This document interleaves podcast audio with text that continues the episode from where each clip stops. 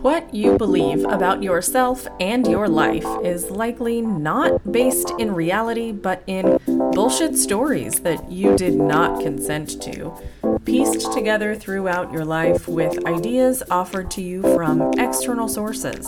This podcast is here to help you recognize and dismantle those stories so you can reclaim your power and achieve what you want in life.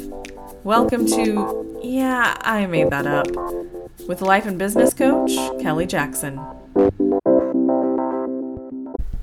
Did you know that your thoughts create your emotions?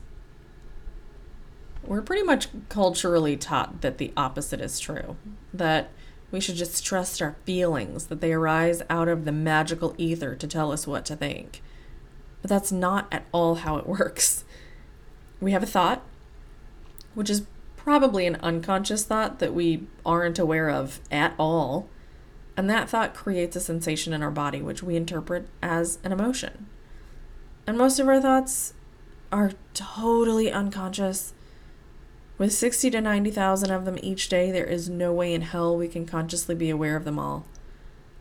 And each individual thought creates a single emotion. Since there are a finite number of emotions we can feel, but an infinite number of thoughts we can think, that means that many of our thoughts create the same emotion. So we often feel the same emotions over and over.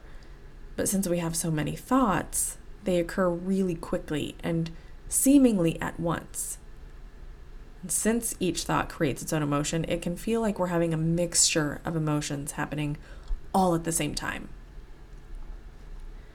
When we break down isolated thoughts with individual feelings, we can learn to identify which thoughts create which feelings so that we can work further to determine which ones we want to keep and which ones we want to shift.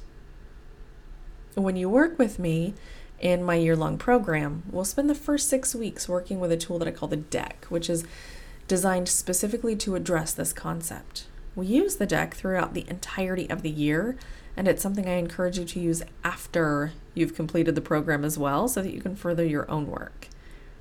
My goal is not to have you dependent upon me forever, but to have you self reliant with choosing your thoughts on purpose so that you can reclaim your power and together we can change the world. If you want to learn more about how to choose your thoughts on purpose, sign up for a free exploratory call with me, and we'll see if my program is a good fit for you. Just email me pressurepointcoaching at gmail.com.